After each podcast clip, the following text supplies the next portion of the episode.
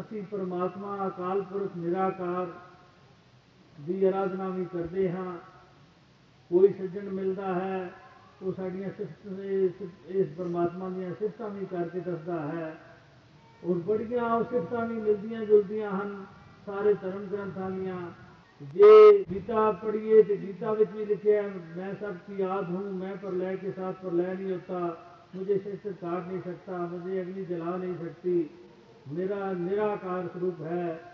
मैं अविनाशी हूँ। तो ये सारी, ये भी इतने भी मिल गई। जे कुरान शरीफ के हवाले लेगी उसे भी लिखा हुआ है।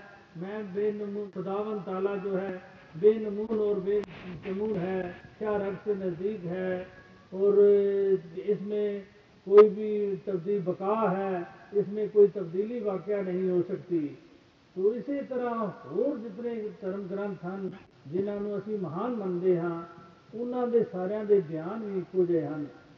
ਲੇਕਿਨ ਇਹ ਸਭ ਕੁਝ ਹੁੰਦਿਆਂ ਹੋਇਆਂ ਅਸੀਂ ਫਿਰ ਉਹਨਾਂ ਹੀ ਭੁਲੇਖਿਆਂ ਵਿੱਚ ਪਏ ਹੋਏ ਹਾਂ। ਅਸੀਂ ਇਤਨੇ ਮਹਾਨ, ਇਤਨੇ ਵਿਸ਼ਾਲ ਪਰਮਾਤਮਾ ਨੂੰ ਹਦੂਦ ਅੰਦਰ ਔਰ ਇੱਕ ਛੋਟੀ ਛੋਟੀਆਂ ਜਗ੍ਹਾ ਵਿੱਚ ਕੈਦ ਅਸੀਂ ਮੰਨ ਰਹੇ ਹਾਂ। ਸਾਡੀ ਹਾਲਤ ਐਨ ਉਸੇ ਤਰ੍ਹਾਂ ਹੀ ਹੈ ਜਿਸ ਤਰ੍ਹਾਂ ਮੈਂ ਪਹਿਲੇ ਇੱਕ ਉਹ ਤੁਹਾਨੂੰ ਸਟੋਰੀ ਦੀ ਸੁਣਾਈ ਹੈ ਕਿ ਉਹ ਸੁਣਦੇ ਕੁਝ ਹੋਰ ਸਨ ਹਾਥੀ ਦੀ ਡੈਫੀਨੇਸ਼ਨ ਲੇਕਿਨ ਉਹਨਾਂ ਦੇ ਕਰਮ ਵਿੱਚ ਕੁਝ ਹਾਥੀ ਕੁਝ ਹੋਰ ਤਰ੍ਹਾਂ ਦਾ ਮਹਿਸੂਸ ਹੋਇਆ ਇਸੇ ਤਰ੍ਹਾਂ ਅੱਜ ਦੁਨੀਆ ਦੀ ਹਾਲਤ ਹੈ ਅੱਜ ਪਰਮਾਤਮਾ ਦੇ ਮੁਤਲਕ ਪੜ੍ਹਦੇ ਜ਼ਰੂਰ ਹਨ कि परमात्मा सबकी याद है परमात्मा प्रलय के साथ प्रलय नहीं होता परमात्मा सर्वव्यापी है परमात्मा को शस्त्र काट नहीं सकता अग्नि जला नहीं सकती लेकिन परमात्मा जो ਅਸੀਂ ਮੰਨ ਰਹੇ ਹਾਂ ਉਹ ਬਿਲਕੁਲ ਹੀ ਇਹਨਾਂ ਤੋਂ ਭਿੰਨ ਦੀ ਗੱਲ ਹੈ ਬਿਲਕੁਲ ਵੱਖਰੀ ਦੀ ਗੱਲ ਹੈ ਆ ਸਾਡੇ ਪਰਮਾਤਮਾ ਜੋ ਅਸੀਂ ਮੰਨ ਰਹੇ ਹਾਂ ਉਹ ਸਾਰੀਆਂ ਹੀ ਸ਼ਰਤਾਂ ਜੇ ਇਹਨਾਂ ਤੋਂ ਉਲਟ ਲਿਖੀਆਂ ਜਾਣ ਤਾਂ ਉਹ ਸਾਰੀਆਂ ਹੀ ਘਟਦੀਆਂ ਹਨ ਜੇ ਅਸੀਂ ਕਹਿੰਦੇ ਹਾਂ ਪਰਮਾਤਮਾ ਸਭ ਦੀ ਯਾਦ ਹੈ ਸਾਡਾ ਪਰਮਾਤਮਾ ਸਭ ਦੀ ਯਾਦ ਵੀ ਨਹੀਂ परमात्मा प्रलय के साथ प्रलय नहीं होता, परमात्मा मिनट में प्रलय हो जाता है। ये जे तो शरत एक ग्रंथा में लिखिया हैं फिर जेते असं सही परमात्मा मान रहे हैं। तो जे लिखिया हैं के परमात्मा सब कुछ याद है और प्रलय के साथ प्रलय नहीं होता तो फिर बिल्कुल ही असी कोई होर किसी जगह से पहुँच गए हाँ होर कोई उल्टी ऐसी असी भगती अख्तियार कर ली है। और साढ़ा बिल्कुल रस्ता जोड़ा है जुदा हो चुका है। ਚੁੱਕਾ ਹੈ ਤੋ ਇਹ ਬੜਾ ਵੱਡਾ ਭੁਲੇਖਾ ਲੱਗਾ ਹੋਇਆ ਹੈ।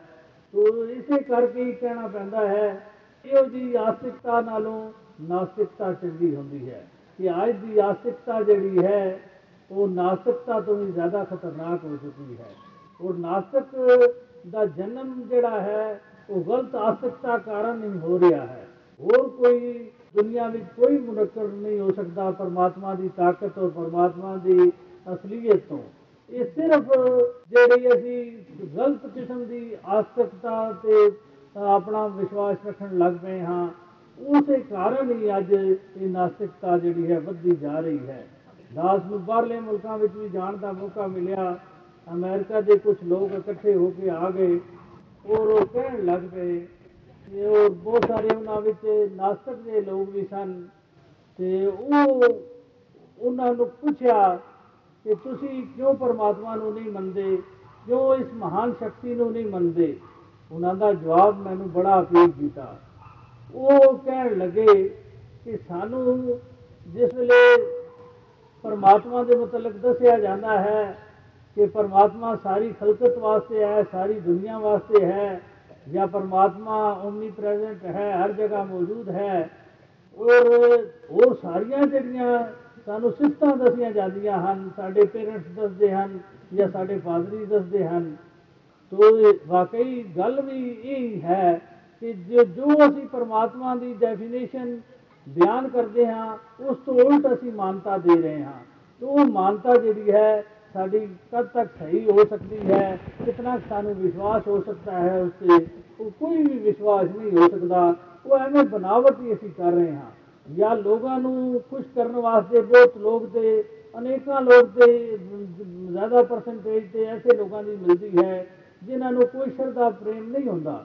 ਉਹ ਸਿਰਫ ਲੋਕ ਲੱਜਿਆ ਦੇ ਬੰਧਨ ਵਿੱਚ ਆ ਕੇ ਉਹ ਕਰਮ ਕਰਦੇ ਰਹਿੰਦੇ ਹਨ। ਉਹ ਕਹਿੰਦੇ ਹਨ ਕਿ ਅਸੀਂ ਜੇ ਮੰਦਰ ਵਿੱਚ ਨਾ ਜਾਈਏ, ਅਸੀਂ ਸਵੇਰੇ ਜਾ ਕੇ ਇਸ਼ਨਾਨ ਨਾ ਕਰੀਏ, ਸਾਡੀ ਬਰਾਦਰੀ ਰੁੱਸ ਜਾਏਗੀ, ਸਾਨੂੰ ਲੋਕ ਬੁਰਾ ਭਲਾ ਕਹੇਗਾ, ਸਾਡੀਆਂ ਵਿਆਹ ਸ਼ਾਦੀਆਂ ਕਿਸ ਤਰ੍ਹਾਂ ਹੋਣਗੀਆਂ ਸਾਡੇ ਹੋਰ ਜਿਹੜੇ ਰੀਤੀ ਰਿਵਾਜ ਜਿਹੜੇ ਹਨ, ਉਸ ਤੋਂ ਜੇ ਅਸੀਂ ਜ਼ਰਾ ਜੇ ਉਲਟ ਹੋਏ, ਸਾਡੇ ਨਾਲ ਬਾਈਕਾਟ ਸ਼ੁਰੂ ਹੋ ਜਾਣਗੇ। ਔਰ ਕਈ ਬਹੁਤ ਗਿਣਤੀ ਦੇ ਐਸੇ ਲੋਕਾਂ ਦੀ ਹੈ। ਕਈ ਲੋਕ ਵਡਿਆਈ ਵਿੱਚ ਪਏ ਹੋਏ ਕਿ ਸਾਨੂੰ 10 20 50 ਆਦਮੀ ਜਿਹੜੇ ਹਨ, ਉਹ ਧਰਮਾਤਮਾ ਸਮਝਦੇ ਹਨ। ਬੜਾ ਸਾਨੂੰ ਭਗਤ ਸਮਝਦੇ ਹਨ। ਬੜਾ ਇਹ ਈਸ਼ਵਰ ਨੂੰ ਮੰਨਣ ਵਾਲਾ, ਈਸ਼ਵਰ ਨੂੰ ਪੂਜਣ ਵਾਲਾ ਸਮਝਦੇ ਹਨ। ਉਹ ਇਸੇ ਧੋਖੇ ਵਿੱਚ ਆ ਕੇ ਉਹ ਕਰਮ ਕਰ ਰਹੇ ਹਨ। ਲੇਕਿਨ ਸਮਝ ਜਿੱਥੋਂ ਤੱਕ ਤਲਕ ਹੈ ਸਮਝ ਹਰ ਇੱਕ ਨੂੰ ਹੈ ਕਿ ਜੋ ਕੁਝ ਵੀ ਅਸੀਂ ਕਰ ਰਹੇ ਹਾਂ ਇਸ ਦਾ ਕੋਈ ਵੀ ਸਾਨੂੰ ਅਹ, ਫਾਇਦਾ ਨਹੀਂ ਪਹੁੰਚ ਰਿਹਾ ਔਰ ਨਾ ਹੀ ਇਸ ਦਾ ਕੋਈ ਵੀ ਅਹ, ਮਤਲਬ ਸਾਨੂੰ ਸਮਝ ਆਉਂਦਾ ਹੈ। ਉਹ ਜਿਤਨੇ ਵੀ ਕਰਮ ਕਾਂਡ ਹਨ ਉਹ ਅਸੀਂ ਕਰਮ ਦਿਨ ਰਾਤ ਕਰੀ ਜਾ ਰਹੇ ਹਾਂ। ਦਿਨ ਰਾਤ ਮਹਾਪੁਰਸ਼ਾਂ ਦੀਆਂ ਬਾਣੀਆਂ ਪੜ ਪੜ ਕੇ ਦਿਨ ਰਾਤ ਦੂਏ ਨੂੰ ਵੀ ਸੁਣਾਉਂਦੇ ਹਾਂ ਆਪ ਵੀ ਪੜ੍ਹਦੇ ਹਾਂ। ਲੇਕਿਨ ਜਿੱਥੋਂ ਤੱਕ ਅਮਲ ਦਾ ਤਲਕ ਹੈ, ਅਮਲ ਬਿਲਕੁਲ ਹੀ ਨਿਲ ਹੀ ਨਿਲ ਹੈ। ਤੋ ਸਿਰਫ ਪੜਨ ਵਾਸਤੇ ਹੀ ਬਾਣੀਆਂ ਨਹੀਂ ਬਣੀਆਂ।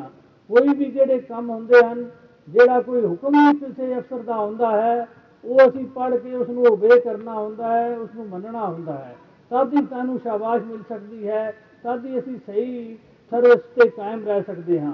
ਤੇ ਜੇ ਉਸ ਨੂੰ ਪੜ੍ਹ ਕੇ ਅਸੀਂ ਆਪ ਹੀ ਸੁਣਦੇ ਰਹੀਏ, ਰੋਜ਼ ਹੀ ਸਵੇਰੇ ਪਾਠ ਕਰ ਛੁੜੀਏ ਕੋਈ ਕਿਸੇ ਅਫਸਰ ਦੀ ਚਿੱਠੀ ਆ ਜਾਏ ਕਿ ਇਹ ਤੂੰ ਰਿਕਵਰੀ ਕਰਨੀ ਹੈ, ਫਲਾਣੇ ਡੀਲਰ ਕੋਲੋਂ, ਫਲਾਣੇ ਆਦਮੀ ਕੋਲੋਂ ਇਤਨਾ ਪੈਸਾ ਤੂੰ ਲੈਣਾ ਹੈ, ਤੇ ਅਸੀਂ ਸਵੇਰੇ ਉੱਠ ਕੇ ਪਾਠ ਕਰਨਾ ਸ਼ੁਰੂ ਕਰ ਦਈਏ ਚਿੱਠੀ ਦਾ, ਫਲਾਣੇ ਆਦਮੀ ਕੋਲੋਂ ਪੈਸਾ ਲੈਣਾ ਹੈ, ਫਲਾਣੇ ਆਦਮੀ ਕੋਲੋਂ ਪੈਸਾ ਲੈਣਾ ਹੈ, ਹਫਤਾ 10 ਦਿਨ ਤੱਕ ਦੇ ਅਫਸਰ ਸਾਡੀ ਇੰਤਜ਼ਾਰ ਕਰੇਗਾ ਕਿ ਜਿਹੜਾ ਮਾਤਹਿਤ ਹੈ ਉਹ ਜਵਾਬ ਦੇ ਰਿਹਾ ਹੈ, ਉਹ ਪੈਸੇ, ਪੈਸਿਆਂ ਦੀ ਇੰਤਜ਼ਾਰ ਕਰੇਗਾ। ਲੇਕਿਨ ਉਸ ਤੋਂ ਬਾਅਦ ਉਹ ਮੌਕੇ ਤੇ ਪਹੁੰਚੇਗਾ।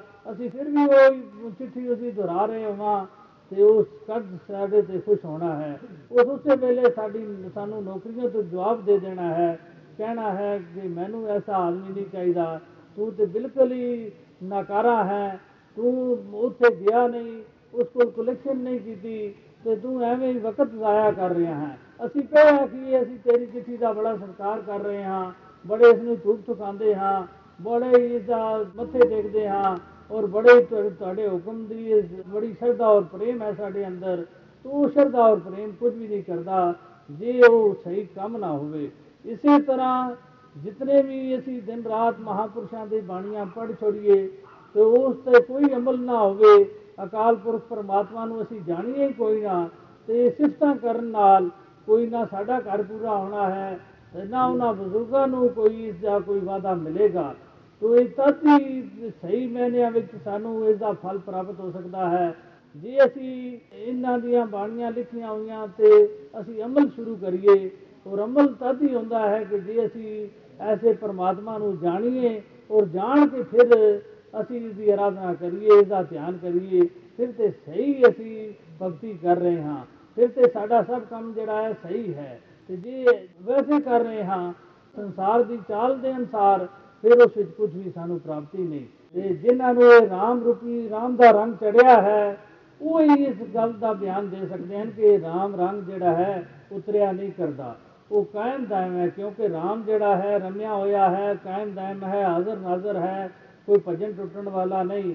ਤੇ ਇਸ ਦਾ ਰੰਗ ਜਿਸ ਆਤਮਾ ਤੇ ਚੜ ਜਾਂਦਾ ਹੈ ਜੋ ਇਸ ਦੀ ਅਹ, ਇਸ ਨੂੰ ਮੰਨਣ ਵਾਲੀ ਹੋ ਜਾਂਦੀ ਹੈ ਜੋ ਜੋ ਇਸ ਦੀ ਇਸ ਨੂੰ ਹੀ ਆਪਣਾ ਮਾਲਕ ਸਮਝ ਬੈਠਦੀ ਹੈ, ਜੋ ਇਸ ਵਿੱਚ ਲੀਨ ਹੋ ਜਾਂਦੀ ਹੈ, ਉਸ ਆਤਮਾ ਤੋਂ ਵੀ ਇਸ ਦਾ ਰੰਗ ਕਦੀ ਨਹੀਂ ਉਤਰਿਆ ਕਰਦਾ। ਗੁਰੂ ਪੂਰਾ ਮਿਲਿਆ, ਗੁਰੂ ਪੂਰੇ ਦੀ ਕਿਰਪਾ ਹੋਈ ਤੇ ਰੰਗ ਦੀ ਪ੍ਰਾਪਤੀ ਹੋਈ। ਅੱਜ ਸਮਝਦੇ ਹਾਂ ਕਿ ਸ਼ਾਇਦ ਗੁਰੂ ਪੂਰੇ ਦੀ ਜਾਂ ਮਹਾਪੁਰਸ਼ ਦੀ ਸਾਨੂੰ ਜ਼ਰੂਰਤ ਹੀ ਕੋਈ ਨਹੀਂ। ਇਹ ਰੰਗ ਆਪ- ਆਪੇ ਹੀ ਅਸੀਂ ਚਾਲ ਲਵਾਂਗੇ, ਆਪੇ ਹੀ ਅਸੀਂ ਪਾਠ ਕਰਕੇ, ਪੂਜਾ ਕਰਕੇ ਔਰ ਸਿਮਰਨ ਕਰਕੇ ਹੀ ਸਾਨੂੰ ਪ੍ਰਾਪਤ ਹੋ ਜਾਏਗਾ। ਇਹ ਰੰਗ ਜਾਂ ਪਿਆਰ ਜਾਂ ਧਿਆਨ ਜਿਹੜਾ ਹੈ, ਇਹ ਉਸੇ ਚੀਜ਼ ਨਾਲ ਸਾਡਾ ਧਿਆਨ ਲੱਗਦਾ ਹੈ ਪਿਆਰ ਹੁੰਦਾ ਹੈ, ਜਿਸ ਚੀਜ਼ ਦੇ ਅਸੀਂ ਵਾਕਫਕਾਰ ਹੋਈਏ। ਜਿਸ ਚੀਜ਼ ਦੀ ਵਾਕਫੀਅਤ ਨਾ ਹੋਵੇ, ਉਸ ਨਾਲ ਕਦੀ ਸਾਡਾ ਪਿਆਰ ਨਹੀਂ ਪਿਆ। ਪਿਆਰ ਹਰ ਉਸੇ ਚੀਜ਼ ਨਾਲ ਪੈਂਦਾ ਹੈ, ਜਿਸ ਨੂੰ ਅਸੀਂ ਜਾਣਦੇ ਹਾਂ, ਜਿਸ ਦੀ ਪਹਿਚਾਨ ਹੈ, ਜਿਸ ਨੂੰ ਅਸੀਂ ਅਪਣਾਇਆ ਹੋਇਆ ਹੈ। ਜੇ ਇਸਤਰੀ ਨੇ ਪਤੀ ਨੂੰ ਅਪਣਾਇਆ ਹੋਇਆ ਹੈ, ਉਹ ਪਤੀ ਨਾਲ ਪਿਆਰ ਵੀ ਕਰ ਸਕਦੀ ਹੈ ਪਤੀ ਨਾਲ ਦਾ ਧਿਆਨ ਵੀ ਕਰ ਸਕਦੀ ਹੈ, ਪਤੀ ਨਾਲ ਘਰ ਵੀ ਵਸਾ ਸਕਦੀ ਹੈ ਉਸ ਦੇ ਘਰ ਸੰਤਾਨ ਵੀ ਹੋ ਸਕਦੀ ਹੈ ਔਰ ਪਤੀ ਦੇ ਘਰ ਨੂੰ ਆਪਣਾ ਘਰ ਵੀ ਕਹਿ ਸਕਦੀ ਹੈ।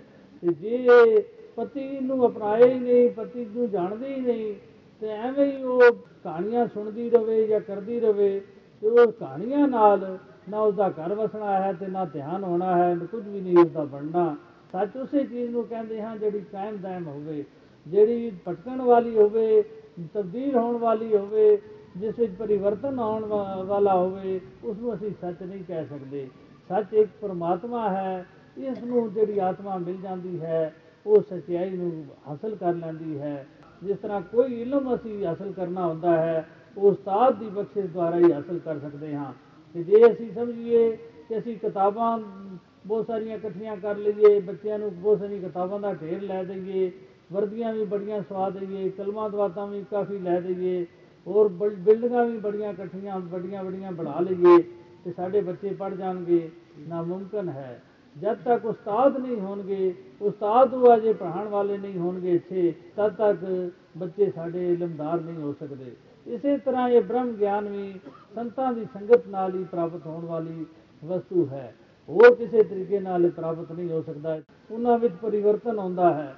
ਅੱਜ ਕਿਸੇ ਮਕਾਨ ਤੋਂ ਅਸੀਂ ਸੁਖੀ ਹਾਂ ਕੱਲ ਉਸੇ ਮਕਾਨ ਤੋਂ ਅਸੀਂ ਦੁਖੀ ਹੋ ਸਕਦੇ ਹਾਂ ਅੱਜ ਇੱਕ ਸੰਤਾਨ ਤੋਂ ਅਸੀਂ ਸੁਖੀ ਹਾਂ ਕੱਲ ਉਸੇ ਸੰਤਾਨ ਤੋਂ ਅਸੀਂ ਦੁਖੀ ਹੋ ਸਕਦੇ ਹਾਂ ਅੱਜ ਧਨ ਔਰ ਦੌਲਤ ਤੋਂ ਅਸੀਂ ਸੁਖੀ ਹਾਂ ਕੱਲ ਅਸੀਂ ਉਸੇ ਧਨ ਦੌਲਤ ਤੋਂ ਦੁਖੀ ਹੋ ਸਕਦੇ ਹਾਂ ਇਹ ਅਸੀਂ ਰੋਜ਼ਮਰਾ ਦੀ ਜ਼ਿੰਦਗੀਆਂ 'ਚ ਰੋਜ਼ ਵੇਖਦੇ ਹਾਂ ਕਿ ਅੱਜ ਤੁਸੀਂ ਅੱਜ ਕੱਲ ਦੀ ਗੱਲ ਦੇਖ ਲਓ ਅਖਬਾਰਾਂ ਵਿੱਚ ਆਮ ਹੈ ਕਿ ਜਿਹੜਾ ਜਿਨ੍ਹਾਂ ਕੋਲ ਧਨ ਜ਼ਿਆਦਾ ਹੈ ਜਾਂ ਜਾਇਦਾਦ ਜ਼ਿਆਦਾ ਹੈ ਉਹ ਹੀ ਕੁਝ ਕਰ ਰਹੇ ਹਨ ਹੁਣ ਉਹਨਾਂ ਨੂੰ ਕਰੀਏ ਕਿਸ ਤਰ੍ਹਾਂ ਉਸ ਨੂੰ ਛਪਾਈਏ ਕਿੱਥੇ ਕਿੱਥੇ ਰੱਖੀਏ ਗਵਰਨਮੈਂਟ ਉਤੋਂ ਸੀਲਿੰਗ ਕਰ ਰਹੀ ਹੈ ਗਵਰਨਮੈਂਟ ਕੋਈ ਹਿਸਾਬ ਬਣਾ ਰਹੀ ਹੈ ਕਿ ਬਾਕੀ ਜਿਹੜਾ ਧਨ ਵਾਪਸ ਲੈ ਲਿਆ ਜਾਏਗਾ ਤੋ ਇਹ ਕਿੱਥੇ ਅਸੀਂ ਛਪਾਈਏ ਕੀ ਕਰੀਏ ਉਹ ਧਨ ਵਾਲੇ ਵੀ ਦੁਖੀ ਹਨ ਤੇ ਮਕਾਨਾਂ ਵਾਲੇ ਵੀ ਦੁਖੀ ਹੋ ਗਏ ਤੋ ਇਸੇ ਤਰ੍ਹਾਂ ਜਿਨ੍ਹਾਂ ਕੋਲ ਇਹ ਮਕਾਨ ਔਰ ਦੌਲਤ ਧਨ ਨਹੀਂ ਬਹੁਤ ਬੱਚੇ ਹੀ ਹਨ ਔਰ ਬੱਚੇ ਕੰਮਕਾਰ ਨਹੀਂ ਲੱਗੇ ਹੋਏ ਉਹ ਆਪਣੀ ਜਗ੍ਹਾ ਦੁਖੀ ਹਨ ਕਿ ਅਸੀਂ ਬੜੇ ਪਰੇਸ਼ਾਨ ਹਾਂ, ਪੈਸਾ ਤੇਲਾ ਸਾਡੇ ਕੋਲ ਹੈ ਨਹੀਂ, ਬੱਚੇ ਬੜੇ ਖਾਣ ਵਾਲੇ ਬੜੇ ਜੀ ਹਨ, ਕੋਈ ਕਮਾਉਣ ਵਾਲਾ ਨਹੀਂ। ਅਨੇਕਾਂ ਹੀ ਚੀਜ਼ਾਂ ਜਿਹੜੀਆਂ ਹਨ, ਕੋਈ ਸੁੱਖ ਦਾ ਸਾਧਨ ਨਹੀਂ ਇਹ ਜਿੰਨਾਂ ਚੀਜ਼ਾਂ ਜਿਹੜੀਆਂ ਅਸੀਂ ਸਮਝਦੇ ਹਾਂ ਕਿ ਸੁੱਖ ਦਾ ਸਾਧਨ ਹਨ। ਇਹਨਾਂ ਵਿੱਚ ਜੇ ਇੱਕ ਵਾਰੀ ਸੁੱਖ ਮਿਲਦਾ ਹੈ, ਦੂਸਰੀ ਵਾਰੀ ਦੁੱਖ ਅਵਸ਼ ਮਿਲਦਾ ਹੈ। ਇਹ ਹਰ ਵਕਤ ਇਹਨਾਂ ਦੇ ਵਿੱਚ ਤਬਦੀਲੀ ਆਉਂਦੀ ਰਹਿੰਦੀ ਹੈ। ਜੇ ਸਦੀਵੀ ਸੁੱਖ ਅਸੀਂ ਚਾਹੁੰਦੇ ਹਾਂ ਤੇ ਸਦੀਵੀ ਸੁੱਖ ਤੇ ਇਸ ਪਾਰਬ੍ਰਹਮ ਪਰਮਾਤਮਾ ਦੀ ਪ੍ਰਾਪਤੀ ਤੋਂ ਹੀ ਹੈ। ਤੇ ਜਿਹੜਾ ਹਰ ਵਕਤ ਇੱਕ ਰੰਗ ਰਹਿੰਦਾ ਹੈ, ਜਿਸ ਵਿੱਚ ਕੋਈ ਤਬਦੀਲੀ ਨਹੀਂ ਹੁੰਦੀ, ਤੋ ਇਸ ਨੂੰ ਪ੍ਰਾਪਤ ਕਰਕੇ ਜਿਹੜਾ ਭਗਤ ਇਸ ਨੂੰ ਪ੍ਰਾਪਤ ਕਰ ਲੈਂਦਾ ਹੈ, ਉਹ ਇਸ ਲੋਕ ਵਿੱਚ ਵੀ ਸੁਖੀ ਹੋ ਜਾਂਦਾ ਹੈ। ਉਹ ਸੰਸਾਰਿਕ ਪਦਾਰਥ ਇਸਤੇਮਾਲ ਕਰਦਿਆਂ ਹੋਇਆਂ ਵੀ ਉਹ ਸੁਖ ਮਹਿਸੂਸ ਕਰਦਾ ਹੈ, ਕਿਉਂਕਿ ਉਹ ਭਾਣੇ ਸ਼ਾਕਰ ਹੋ ਜਾਂਦਾ ਹੈ। ਉਸ ਨੂੰ ਕਦੀ ਵੀ ਇਹ ਧਿਆਨ ਨਹੀਂ ਹੁੰਦਾ ਕੀ ਹੋਏਗਾ ਕਿ- ਕਿ ਚਿੰਤਾ ਨਹੀਂ ਕਰਦਾ। ਕਿ ਕੱਲ ਕੀ ਹੋਏਗਾ, ਪਰਸੋਂ ਕੀ ਹੋਏਗਾ, ਉਹ ਹਰ ਵਕਤ ਕਹਿੰਦਾ ਹੈ ਕਿ ਤੇਰਾ ਭਾਣਾ ਮੀਠਾ ਲਾਗੇ, ਨਾਮ ਪਦਾਰਥ ਨਾਨਕ ਮੰਗੇ ਉਹ ਹਰ ਵਕਤ ਇਹ ਸਮਝਦਾ ਹੈ ਕਿ ਜੇ ਤੂੰ ਬਹੁਤ ਖਵਾਏਗਾ ਤੇ ਤਦ ਵੀ ਠੀਕ ਹੈ, ਜੇ ਘੱਟ ਖਵਾਏਗਾ ਤੇ ਤਦ ਵੀ ਠੀਕ ਹੈ, ਤੇ ਜੋ ਤੇਰੀ ਰਚਨਾ ਹੈ ਸਭ ਠੀਕ ਹੀ ਠੀਕ ਹੈ। ਗੁਰੂ ਦੀ ਦਿਆਲਤਾ ਨਾਲ ਹੀ ਇਹ ਸਭ ਜਿਹੜੀ ਪਰੇਸ਼ਾਨੀਆਂ ਦੂਰ ਹੁੰਦੀਆਂ ਹਨ ਉਹ ਸੁਖ ਪ੍ਰਵੇਸ਼ ਕਰਦਾ ਹੈ, ਆਨੰਦ ਆਉਂਦਾ ਹੈ, ਹੋਰ ਕਿਸੇ ਤਰੀਕੇ ਨਾਲ ਇਹ ਆਨੰਦ ਸੁਖ ਨਹੀਂ ਆ ਸਕਦਾ। ਸਾਧ ਸੰਗਤ ਜੀ ਧੰਨ